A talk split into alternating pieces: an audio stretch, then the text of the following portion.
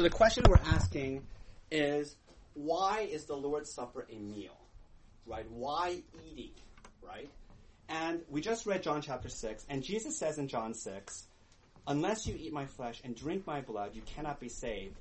And so why why can we not be saved unless we eat, unless we drink?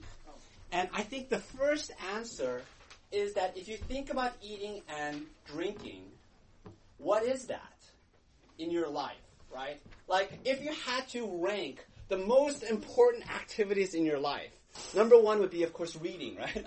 no, I mean, what, what would be the number one thing that you need to do? You need to eat. You need to drink, right? Uh, food is the most basic, the most necessary, the most life-giving activity you can do. It is the most foundational basic thing, and therefore, what Jesus is saying is that even more than food and drink, you need me. I am more foundational. I am more basic than food, right? And therefore, what Jesus is saying is that um, He is our true food.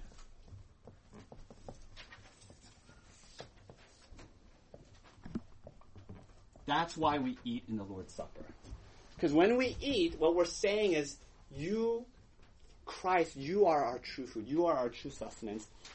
And notice in verse 35, right at the very top, it says, Whoever comes to me, whoever believes in me, so that eating and believing are synonymous.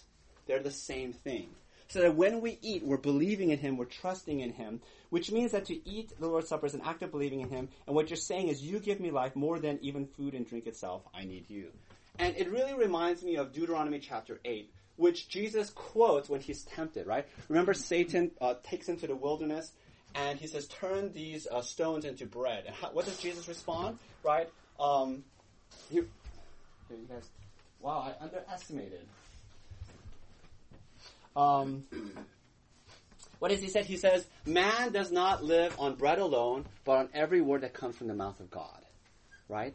And if you look at Deuteronomy chapter 8, the reason why God says that is he says, the reason why I brought you to this wilderness, where you're constantly in a state of need, where you, there's no food available, is to show you that ultimately you don't need food, you need me. And that's what Jesus says, right? Um, God is to obey God. That's that's my true food. That's my true sustenance. So that's the first thing. We eat because we're confessing. It's a, it's a profound statement of faith. Jesus, you're my true food. You're my true drink. Um, and then there's a second reason. So I know in the outline I have it numbered. Um, number one is uh, spiritual nourishment. Number two is uh, communion. But here I'm doing a sub point one two. I, mean, I don't know if that makes any sense. Okay. So number uh, uh verse. If you look at verse 56 at the very end, right? Very interesting. It says Jesus says, "Whoever feeds on my flesh and drinks my blood abides in me and I in him. That's very important language. Abides in me. Okay? So, what does this word abide remind you of? We've been talking about this in baptism, we've been talking about this all throughout our sacraments class. What does it remind you of, or what concept, theological concept? Who's, who's been around long enough to remember? So the word abide. Now, the first, the word abide is kind of like a spiritual biblical word. You know, it's one of those words where it actually had a very normal meaning, but now we've kind of elevated it to a Christianese word. Um, it just simply means to dwell with or to live in. Dwell with and live in. So you mean tabernacle? Um, yes, but something else. Anything? What what theological concept am I looking for when we talk about sacraments, for example? So we're talking about union with Christ.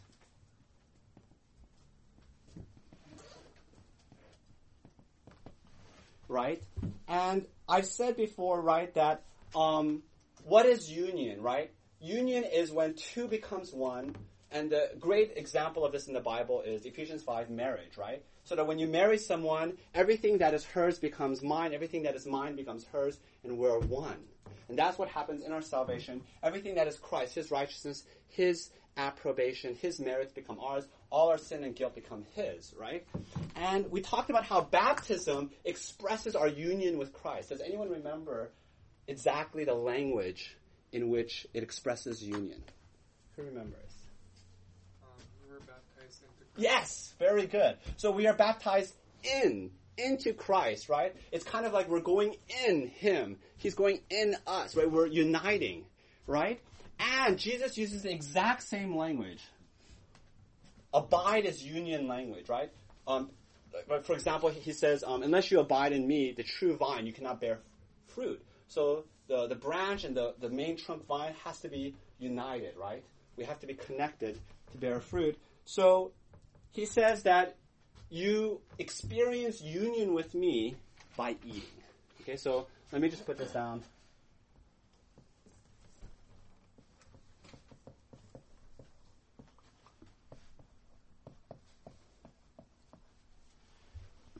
So this is very strange, okay? So let's so think this through with me, okay? It's to get maybe a little bit conceptually difficult. Why does eating and drinking express union? How does it convey that we're connected to Jesus, that we are one with Him, right? And I've really thought about this, and I think um, let me just throw out some um, ideas, okay? So the first is that when we eat His body and His blood, that's what we're eating, right? Because Jesus says, you have to eat my flesh and drink my blood. What are we doing? We're eating of His death, right? So we're participating, we're joining in His death. Remember in baptism, right? We are baptized into His death. And so that expresses our union, but there's something else, and, and here's where I want you to think through with me, okay? So here's my illustration, right? When you really love someone, you want to, and don't think I'm crazy or strange, you want to eat them. Okay? when I hold Noah, my little two year old, my little one and a half year old, I have this irresistible urge, I don't know if this is true, to eat him. Right? His little toes, I just want to eat them. His little fingers, I just want to eat them. Do you, Sarah, please sympathize with me. Yes, no, yeah, I have songs about it too. Your songs? We're not eating their toes. Yes. Sack of sugar, gonna eat you up. Yes. Right, when you love someone, what do you say? I love you so much, I could eat you. Right? or here's another, you know, graphic image, right? When a when a baby nurses on a mother, join us.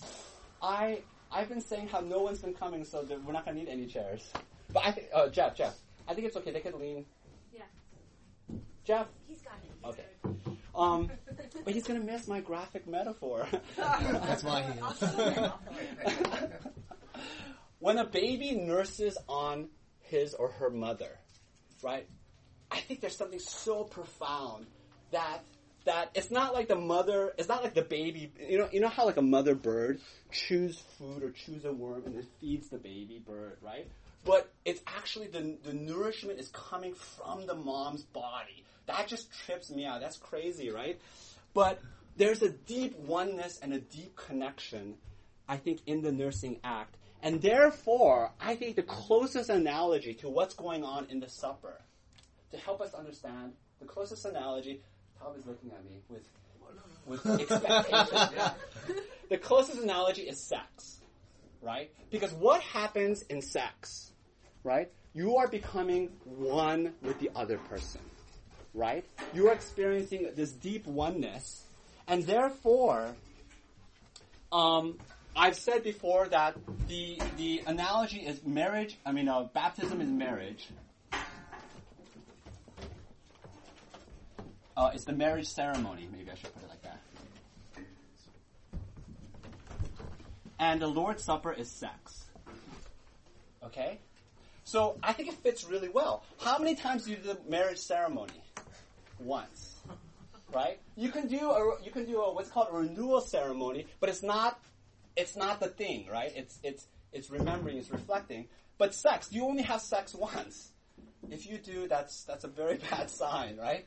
You have it continually over and over again. Because what is this doing? This is recalling and renewing and going deeper into the oneness that you pledge yourself to in the marriage. Right? And so this is oneness. The eating is oneness. you're eating Christ, right? You're, you're partaking of Him. Um, I don't have this printed in the bulletin, I mean, in the uh, handout, but 1 Corinthians chapter 10, uh, Paul is rebuking the Christians for participating in pagan feasts. He says, You ought not to participate. And, and he says, Because don't you understand what it means? And he gives the analogy of the Lord's Supper, and this is what he says. Chapter 10, verse 16. The cup of blessing that we bless, is it not a participation? The word participation is union language. Is it not a joining with? Is it not a participation in the blood of Christ? The bread that we break, is it not a participation in the body of Christ? And so the Lord's Supper is communion with Christ. It is deep, intimate sharing, abiding. It is union with our Savior. And I think this is very interesting because it's not just that we're eating a meal with Christ, right? Not just with Christ, where you sit down and you're having a meal with someone, because that's fellowship, right? That's intimacy, but it's even deeper than that. You are eating Christ. And if you think that language is too strong or it's too radical, I refer you again to John chapter 6. Unless you eat the flesh of the Son of Man and drink his blood, you have no life on, in you. Whoever feeds on my flesh and drinks my blood has eternal life. Right? Any questions? Any comments? Any thoughts? All right. Shall we go on? All right. Next, uh, next point. So when I say number two is actually number three. so this is the third, the third thing of why a meal. Um, it's a meal because it's fellowship. Fellowship with others. So let's look at. Um, so basically, when we're looking at the uh, Lord's Supper, there's a vertical dimension. So I would put this as the vertical, right? Where you're communing, you're relating to God, right? It's a it's an act of faith. Number one, it's a it's an act of uh, union with Christ. Number two, and this is the horizontal, right? And notice the symmetry. Because in baptism, there's also the vertical and the horizontal, right? In baptism, you're united to Christ, and in baptism, you're you're baptized into one body, right? You're in, you're joined the church. And similarly to similarly with the Lord's Supper, there's a horizontal dimension. So 1 Corinthians chapter 11, very famous passage. Where are we? Can I have? Uh, did I have Dorothy? Did I have you read already? No, you did, right? You read John. I, I was here late. Oh, you were okay. The whole passage?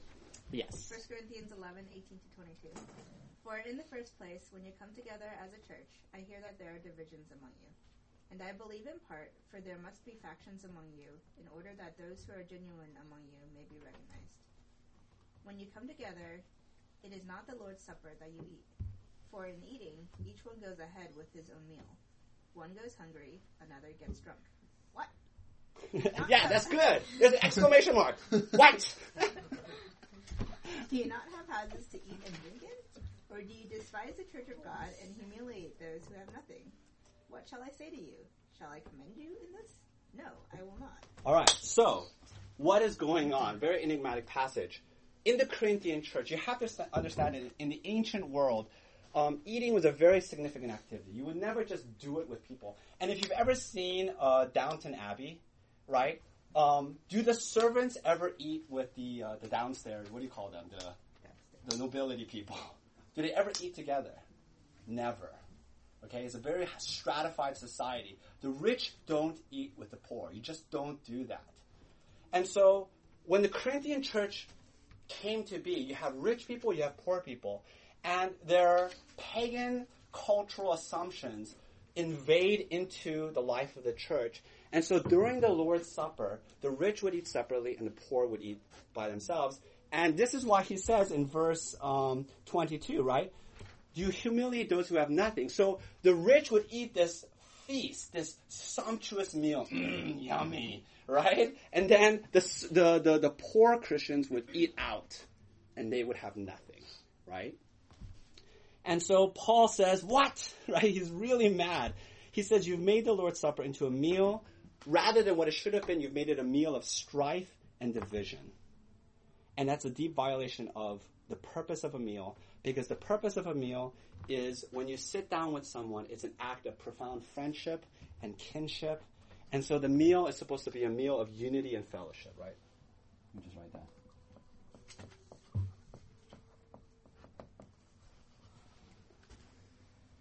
And so this is why you're not supposed to eat the Lord's Supper by yourself. If you're eating it by yourself, you're doing it wrong. Um, you always eat it with your church family, right? And you always eat it together. Um, so that's the horizontal dimension. So it tells us that we are one community. We are together. We eat from one one meal. Any questions on that? Yes. Um, how come like different churches, I guess, like distribute um, the Lord's Supper differently? Like some churches, like you go up and then um, you like rip off a piece of bread and you dip it and then like you just eat it, and like as you dip, they say like the body of Christ is with you or something. Sure, sure. That's So I mean, like, so every every church is, I mean, everyone eats meals differently, right? Every family eats it. a there's no like one right or wrong way, right? No, no. So the crucial aspects is number one, bread. Number two, the cup, right? And then, um, and then there has to be words of instruction. Um, and, and I gave this analogy before, right? Um, the sacraments is like the handshake after you negotiate a deal. But if you go to someone and you just shake their hand, that means nothing. But if you say, I will pay you $100 for your bike, and then you shake, that has profound meaning. So the Lord's Supper should always be accompanied with instruction, which is why in the PCA, in, in the de- denomination that we are in, um, the Lord's Supper cannot be administered by anyone other than an ordained minister, which is why um, Wade and Harry cannot, according to the rules of our denomination, uh, administer the sacraments. It has to always be me or another ordained I don't know if I, I went off on a rabbit trail. Yeah. No, that's okay. All right. So, uh, any other questions? Um, so let's look at the institution of the Lord's Supper. So this is Matthew chapter 26, right? And here I want to talk about um, the fact that the Lord's Supper has both a, a retrospective and a prospective um, orientation. So there's the Lord's Supper. It points forward to something and it points backwards to something, okay? So, Matthew 26, where are we? Jeff, can I have you read it? I'm going to interrupt you, but please bravely read. And the disciples did as Jesus had directed them, and they prepared the Passover. When it was evening, he reclined at table with the twelve. All right, so stop. Um, so, the, what does this tell us? What what what meal does it point back to? Yes, Passover. Um, so this happened in the Old Testament during the time of the Exodus. Uh, Israel, uh, the people of God, were slaves in Egypt, and God, through Moses, liberates his people through the plagues. And in the last plague, in the last night, there's the angel of death who kills the firstborn of every household. But the uh, but Israel, the people of God, can be spared if they what? Who, who can tell me? Let me so let me throw it out. Yes. if um, if each household takes a lamb, Yes. uh, kills it, uh, eats the lamb, and takes the blood of that specific lamb and brushes it on the doors and I think windows of the house. Uh, yeah, just the doors, the, the, the, the post and the lintel, so the frame. So there are four crucial components of the Passover meal. There's the lamb, um, there's the unleavened bread. So it has to be an unblemished lamb. Why unblemished? It's looking forward to Christ. Yeah, it's a sacrifice. Yeah, you don't give God this crummy lamb that's all limping and all spotty. You give lamb, you give God this perfect lamb because it's it's a picture of atonement, right? And then unleavened bread. Does anyone remember why it's unleavened? By the way, what does unleavened mean? No yeast. No yeast. Why no yeast in the bread? Yeast. Explain. Um, because God is telling them that they're going to leave Egypt so quickly that their bread will not have time to leaven. Exactly, right. Which is kind of funny because it's like this elaborate meal, but don't put yeast in it. Because it's a symbol that they're leaving in haste, right? They're, they're rushing out. Um, and in bitter herbs, the bitter herbs is to remind them of their time of great sorrow, 400 years of slavery in Egypt. And in wine, it's a celebratory meal as well. Right? Yes. Um, there's another thing. That actually, that passage also specifies that Israelites only, aka circumcised people only, which is Yes, we'll talk about that. that. is conveniently parallel to this idea of baptism, and as well because we, we've talked. Yeah, so yeah, well, yes, I'll connect that all the way at the end. So, you know, hold your horses, right? Ready? Okay, so, so, okay, so the Passover has four crucial elements. There has to be a lamb, there has to be bread, there has to be herbs, and wine. Okay. Now, notice. Oh, let's keep reading. Actually, um, where are we? Hanson, twenty-six. Now as they were eating, Jesus took bread, and after blessing it broke and gave to the disciples and said, Take, eat, this is my body. Uh, keep going. Oh, okay. and he took a cup, and when he had given thanks, he gave it to them, saying, Drink of it, all of you. For this is my blood of the covenant, which is poured out for many for the forgiveness of sins. I tell you, I will not drink again of this fruit of the vine until that day when I drink it new with you in my Father's kingdom. Yeah. So notice, if you it, this was a very weird Passover meal because the the main meal, the lamb was missing. There's no mention of the meat, right? Because Christ is saying, "I'm the sacrificial lamb. Right? I'm gonna I'm gonna die on the cross," and then he transforms the meaning of the elements. So he says, "The bread is my body, the wine, the the the cup is my blood." He doesn't mention the herbs. Don't ask me. I don't know what to do with it. um, but he transforms the meaning of the meal, and he takes the bread, he breaks it, symbolizing his uh, broken body. He takes the cup and he pours out the wine, right? Which shows that his blood is going to be poured out. So it's an, he's reenacting his death on the cross. And then, did you read verse 29? I can't remember. Yeah. Yes. So well, let me read it again. Um, so he's so he's referring back to the Passover, right? And then he refers to a future meal. He says, "I tell you, I will not drink again of this fruit of the vine until that day when I drink it anew with you in my Father's kingdom." And so he's talking about a future meal.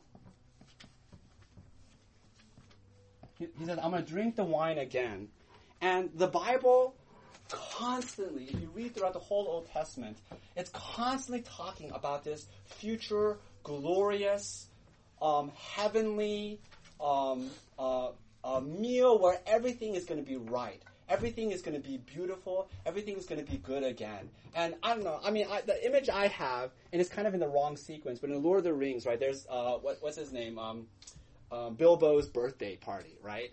And everyone's just having so much celebratory fun. All the hobbits are celebrating. That's this meal that we're waiting for. And I don't have it printed for you, but as Isaiah 25, listen to this. On this mountain, the Lord of hosts will make for all peoples a feast of rich food, a feast of well-aged wine, of rich food full of marrow, of aged wine well refined. And you have to understand, by the way, that in the ancient world, you only ate meat maybe three or four times a year. Meat was extremely expensive, right? So the only time you would really eat meat, you would never just eat meat by yourself because that's just selfish. That's wrong. And by the way, to eat meat, you have to slaughter a whole animal. Where are you going to put that animal in the in the freezer? There's no freezers, right? So you always eat meat, all of it together in one meal, right? So it's a feast, right? And so you have to understand how incredibly scintillating, exciting, wonderful it was to eat this feast, right, together. And Revelation 19 tells us what is this meal. So where are we? Uh, Theo, can I have you read that? Um, let us rejoice and exult and give him the glory. For the marriage of the Lamb has come, and his bride has made herself ready. Blessed are those who are invited to the marriage supper of the Lamb. So we find out it's a marriage meal. It's a wedding feast. And uh, in the ancient world, right? I mean, we have dinner receptions after a wedding, but that's nothing compared to the ancient world. Because even now in the Middle East, they have multiple day affairs, right? Where it just goes on and on and on. You just eat and eat. It's like this buffet that never ends. Um, and it was like the most festive occasion. You, like you know, we we we're like, oh my goodness, you have to spend like twenty thousand dollars on a wedding. They would spend an enormous sum of money because because there, there's a there's an ancient saying in the ancient world, right? Um, you store your meat in other people's stomachs, right? So because they don't have refrigeration, right? So so this is a way of of of of building, you know, credits with everyone. Everyone, you're eating my meat. I'm to claim that meat later on when I go to your fe- wedding feast, right? So, so therefore, what this is is the Lord's Supper is a what what is that thing in a wedding? Um, the day before, the rehearsal dinner, right? um, it's been a long time since I got married. Uh, so uh, rehearsal dinner. So it is a sh- it is a dim shadow. It is a dim reflection of this future heavenly marriage wedding feast that is awaiting us. And by the way, this feast, for all we know, goes on forever. it is an amazing feast. If you've ever wondered, can I just somehow like keep eating and never stop? It's coming, right? um, and I think this tells us why, therefore, the Lord's Supper looks so paltry. Because it is a solemn meal. It's a meal of remembrance. Yes, we're thinking back. It, it, it evokes the Passover, this solemn, it has death overtones, but it's a celebratory meal. But this is why it's so paltry. It is, it is a shadow of what is to come. Um, any quick questions before we go on to the next points? All right. So uh, before we move on, I, I know I skipped that one little bar. So this, the fact that it's pass, uh, connected to Passover helps us. It reminds us that um, there's a beautiful symmetry. So in the Old Testament there were two sacraments. In the New Testament there are two sacraments, and they neatly fit together. So uh, in the Old Testament, the the sacrament, the rite of initiation is circumcision, and it becomes baptism in the New Testament. We talked about this last week. Uh, in the Old Testament, uh, there's a rite of fellowship in which you continue to eat again and again. How often was the Lord, uh, Passover eaten, David? Once a year. Yes, very good. So once a year. No, it's not the Lord's Supper. It's Passover. So Passover, you would eat it continually once a year, and then it becomes the Lord's Supper. And notice that these are bloody. There's blood. You have to kill a lamb. You have to cut the skin. I've never seen a circumcision, but I imagine there's blood, right? Um, rabbis do this. I'm so glad I'm not a rabbi. even now, I see my little boy Noah. I don't know how you could even do it, but anyways, because it's so tiny, right? Um, so there's blood, okay? So there's blood. But notice the New Testament equivalent replacements is what? No blood. Why? Very significant. Because the blood anticipates the sacrificial death of Jesus Christ. And the fact that the New Testament, Jesus Christ has come and completed his what he came to do means that it's fulfilled. It's done. There's no more need for blood. I think you guys don't understand how amazing the difference between Old Testament religion and New Testament religion is. Because in Old Testament religion, you were constantly awash in blood. There was blood everywhere. And everything you do, blood. There's no blood. Do you know what that means? It's been paid, right? It's amazing. All right. Um, so there's that. We're going to go on to the next point. Any questions here? All right. Now, so now for the fun. Wasn't this already fun? More fun. Um, so now we're going to talk about the presence of Christ.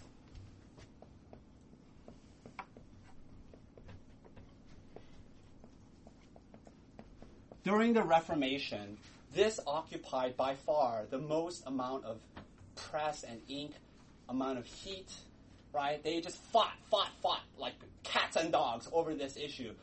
We don't fight over this issue anymore, right?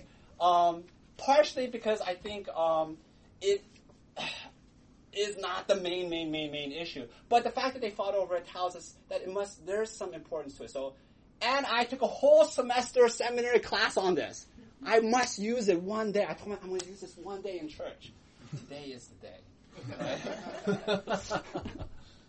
All right. So, um, so let's read. Uh, uh, David, can you read First Corinthians 11? Me, right? Huh? Which, which Yeah, Shawan. Yeah. Sorry. I'm sorry. There's many Davids. For I received from the Lord what I also delivered to you that the Lord Jesus, met on the night when he was betrayed, took bread, and when he had given thanks, he broke it. He said, This is my body, which is for you. Do this in remembrance of me. This is my body. The most debated verse in all of the Bible. Um, so, what does it mean? And let me uh, sketch out for you. So, I'm going to get a little theologically wonky, so please be patient. I do this for your fun, but also for your nourishment. There are four essential positions. So, there's the Roman Catholic and the Lutheran position. I'm going to put them together because um, they're very similar. There is the um, the Calvinist position, or the Reformed position, and then there is the um, Baptist position. Okay? Let me just say again at the outset we are not saying, aha, you're wrong, therefore, you, you evil, vile creature. These are our brothers. We love our brothers, and so even though there are disagreements, it's okay. All right? So um, let me just say that at the outset. Right. So the Roman Catholic Lutheran position I would call the literalist position.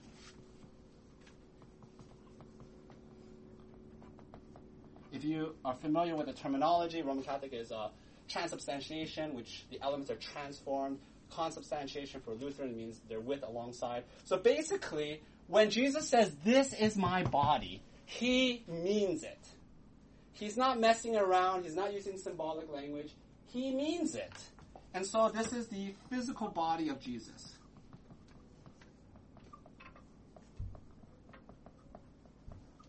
Okay? So when you, at the supper, when you eat the bread, when you drink the cup, you are eating the body of Jesus. So his presence is there physically, literally. Does that make sense, everybody? The Baptist position is called the, the um, memorialist position. So let me just call it. Mem- I'm having trouble spelling memorial. Let me see. Is that how you spell it? Well done. Thank you. So the analogy I would use is it's um, like visiting the Lincoln Memorial. Has anyone visited the Lincoln Memorial? So yeah, so you stand there. Now is Abraham Lincoln there? No. But you see his image. I'm told it's like five times your height, right? So it's, it's enormous, right? So you see you see his image, you read his words, you think about what he did, the Civil War, and you remember him. And so the Baptist position is that when Jesus says, This is my body, he means it metaphorically, imagery, symbolically. He's not there, there, but you remember him. Okay? This is, by the way, the majority position right now in the United States. I don't, I don't know. So it should sound it should sound familiar. Nobody probably said Lincoln Memorial, but it you know that's probably what's going on, right? Um, oh, and so let me just tell you the problems, okay? Because obviously I'm going to end here. Um, so the problem with the literalist position is that um, this says that Jesus' body can be everywhere all the time, like the omnipresent body. But we know that Jesus' body is in heaven. And he has a human body. Human bodies can't be everywhere. So that's the problem there. The memorialist position, the problem there is when Jesus says, um, in, at the end of verse 24, right, in 1 Corinthians, it says, Do this in remembrance of me. The remembrance is not a intellectual, cognitive remembering. Because you see this all over the Bible. So, for example, when the Bible says, remember the poor, are you supposed to say, oh, yes, the poor? they, they don't have a, very much, do they? Oh, that's very interesting. I do remember them. No, when the Bible says remember the poor, what? You're supposed to love the poor, have a relationship with the poor, invite the poor into your life, befriend the poor, do something with the poor, right? So when it says remember, when Jesus says remember me, he's not just saying cognitively think about me, he's saying worship me, adore me, trust me, obey me, okay? Versus forgetting Jesus. All right, so the Calvinist position is called the real presence. And so, very similar to the Catholic and Lutheran position, Jesus is really there at the supper, but he's not there in body. He's there with, in, and through the Holy Spirit.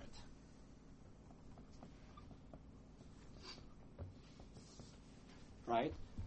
And so Catholics say we, we, we, we believe, uh, we, we, we partake Christ, we unite with Christ with our mouths. We eat him But the Calvinists would say we he- eat, eat him through the mouth of our soul, through faith, right?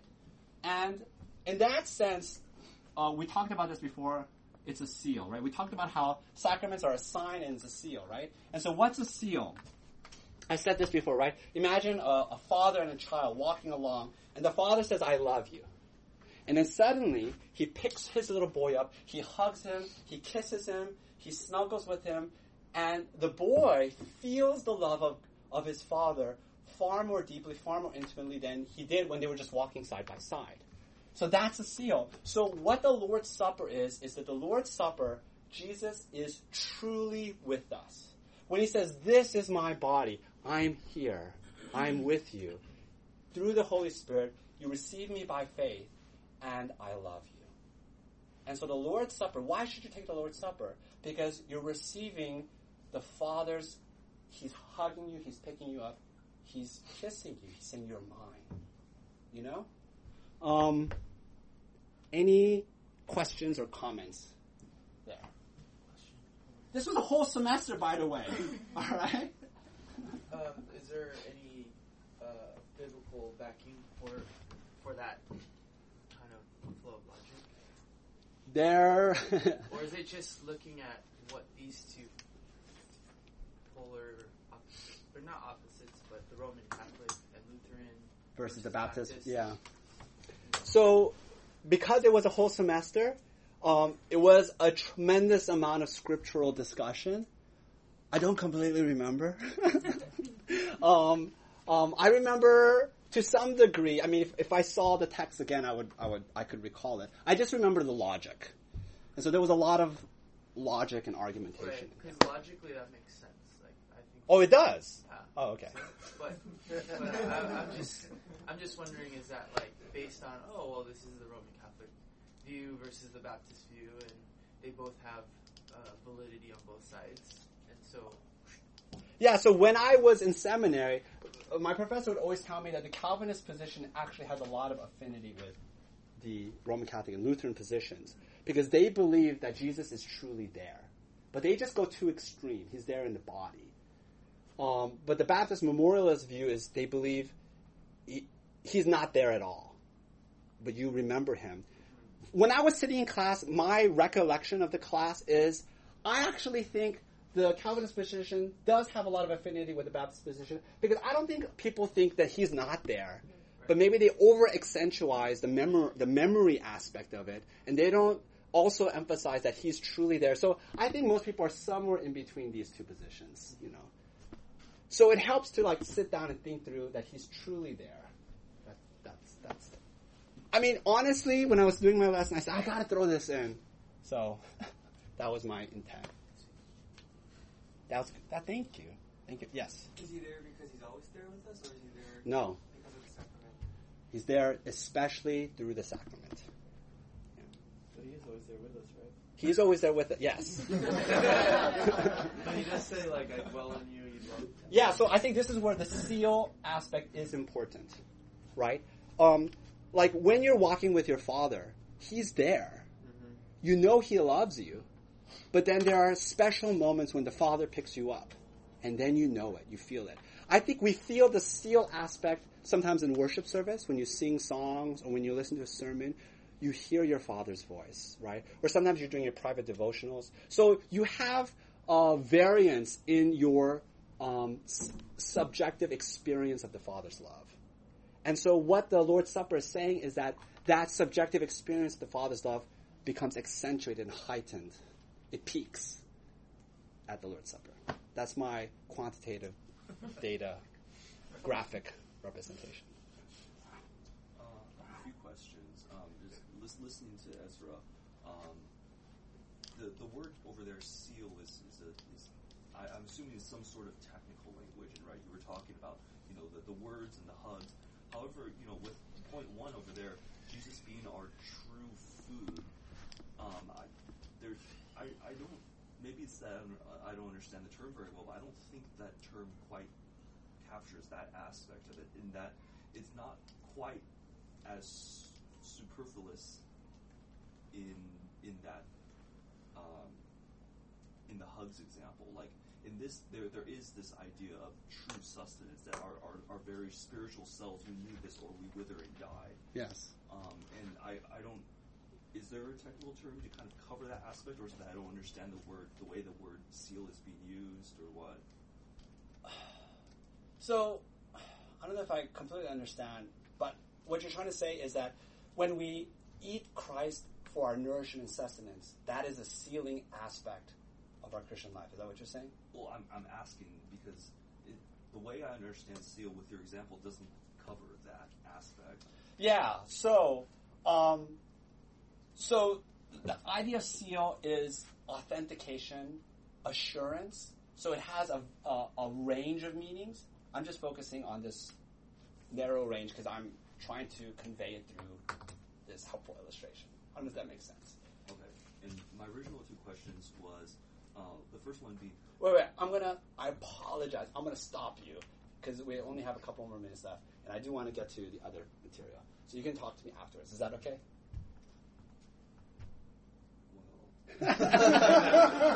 what I say is that okay? I meant it rhetorically. It's okay. but, but let me just let me forge ahead, okay?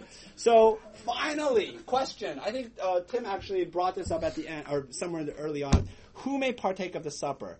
Um, let me go right away to the end, which is can children partake of the supper? So uh, there's a specific word for this. Has it, does anyone familiar with that word? You guys must have heard it, no? Probably heard it. Okay. I don't know. You tell me. I can say no. No, okay. Paedo communion. Has anyone heard of Paedo communion? No? oh that just means infant. Yes. Oh, see, you guys, you did that. Okay. So, um, all right. So, Paedo communion. So, the argument behind Paedo communion, we, uh, I, I, I don't hold Paedo communion, um, but the idea behind Paedo communion is that if infants can be baptized, right? I forget where we put the chart, but infants can be baptized. Why can't infants be circumcised? I mean, uh, why can't infants also partake of the supper, right? Um, and the, the, the, the reason why they cannot, and the reason why we do not let our children partake of communion until they've gone through uh, uh, confirmation, is there's a distinction between baptism and the Lord's Supper. In baptism, you're passive. It's being done to you, so you could be a baby. You don't need active consent. But the Lord's Supper is you're actively participating because Jesus says, "Remember me." Remembering is you got to know what you're remembering. An infant cannot remember, and so because it's an active rite of, of sanctification and fellowship, um, it requires um, consent. It requires a participation. It requires thought. I thought this was going to be a much bigger issue because I thought several people would have heard of it, but no. So let's move on. Any other questions there? No. All right. So let's go to who may partake of the supper. And the answer is only baptized members of the church. So, all right. This is where you're going to get uncomfortable and and maybe dislike me. so I beg your forgiveness. Okay. Um, but let's talk about this. Okay. we don't like this because I think because we are American individualists, and American individualism is, individualism is, is all about saying, who are you to tell me what I can and cannot do? But the church absolutely has the right to restrict the supper only to a certain group of people. And the church, the, the group of people has to be believers in Christ, meaning they have to be baptized members of either this church or another, another church. And to help us understand this, let's go back to this very familiar distinction that we talked about several times before. There's the invisible church and the visible church, right?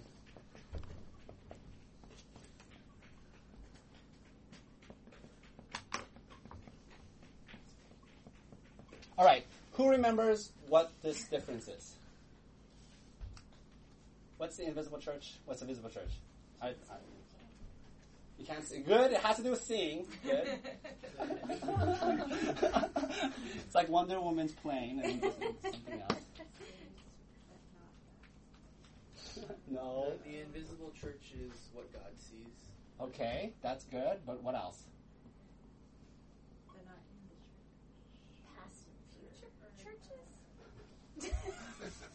I've talked about this like five times, and uh, I feel like a failure. everyone, is saved, right? Yes. Okay. everyone in the visible church is not necessarily. This is the church that God sees. This is everyone who is saved. Or if you want to put it in Calvinist terms, the elect. Okay? The visible church is the church that we see and includes everyone who is who is uh, baptized. All right? Because do we know who is saved? Because wh- who knows that alone? God knows, because it's a matter of faith. Can we see faith? We can see evidences of faith, but as God said to uh, to Samuel, right, speaking about uh, David, you look on the outside, but I look on the inside, right? So we cannot see. So how can we tell if you're if someone's a Christian? What's the only way we can tell? We need the outward signs that you're saved, and the outward sign is baptism, right? So as I said before, the visible church is all we see. So this is the visible church. And you enter the visible church how? Through baptism.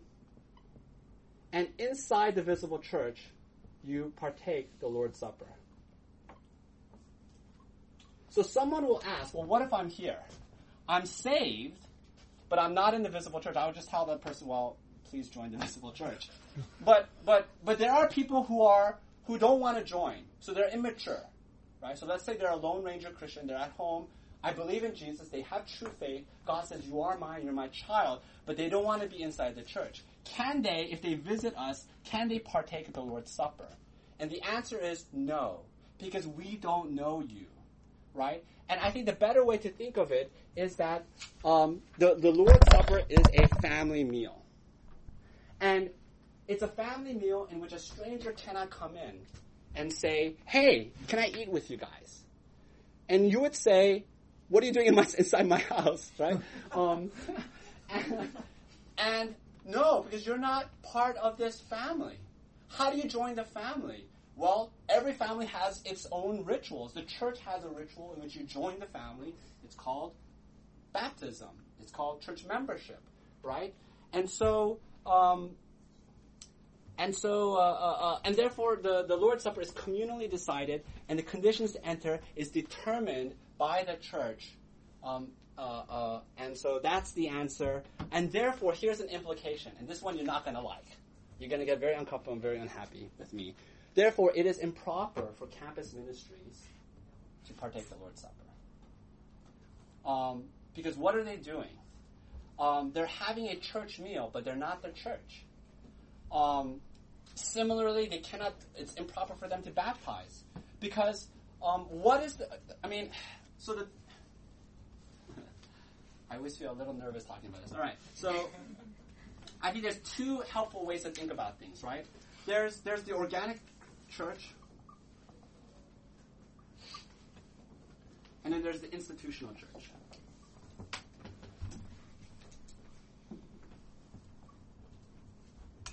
Okay?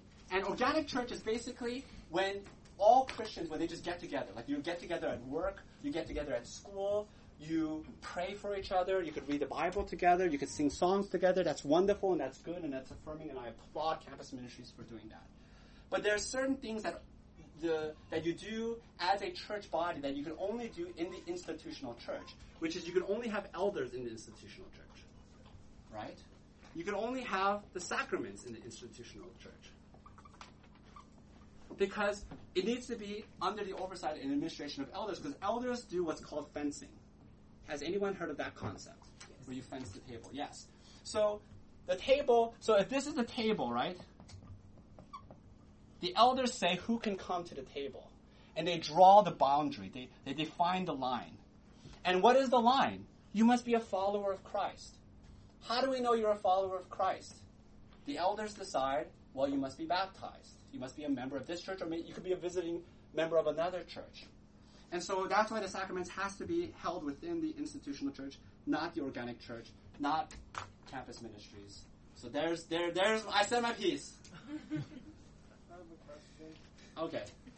so I've, um, I've, I've been to several churches where, where this is before, after I was a Christian, they just assumed like I could go up and take, take it. Yeah. It just, they, they just never asked. Yes. So what? So what is? So, so it's called. So there's two kinds of tables. There's open table, closed table. Okay. So we practice what's called a closed table because we we say the table's only for Christians. Other people, they other churches, they don't. Well, I don't want to you know think about their motives, but um, they they they. I think they don't want to offend because when you basically say don't come to the table, uh, it can be offensive. Because who are you? But how do I know you're you're not a Buddhist? You're not you're, you're a Buddhist looking for a meal, right? So if you're a Buddhist, I'm happy you're in the church. Please, we extend friendship to you. We extend our companionship to you. But the table is not yours. The table is the body and the blood of Christ. And as Paul says, if you eat and drink in an unworthy manner, you eat and drink in judgment to yourself. You may not partake unless you are connected to him in faith. That's the answer.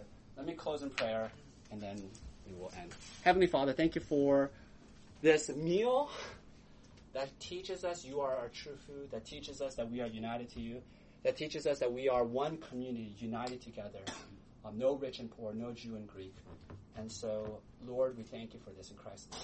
Amen.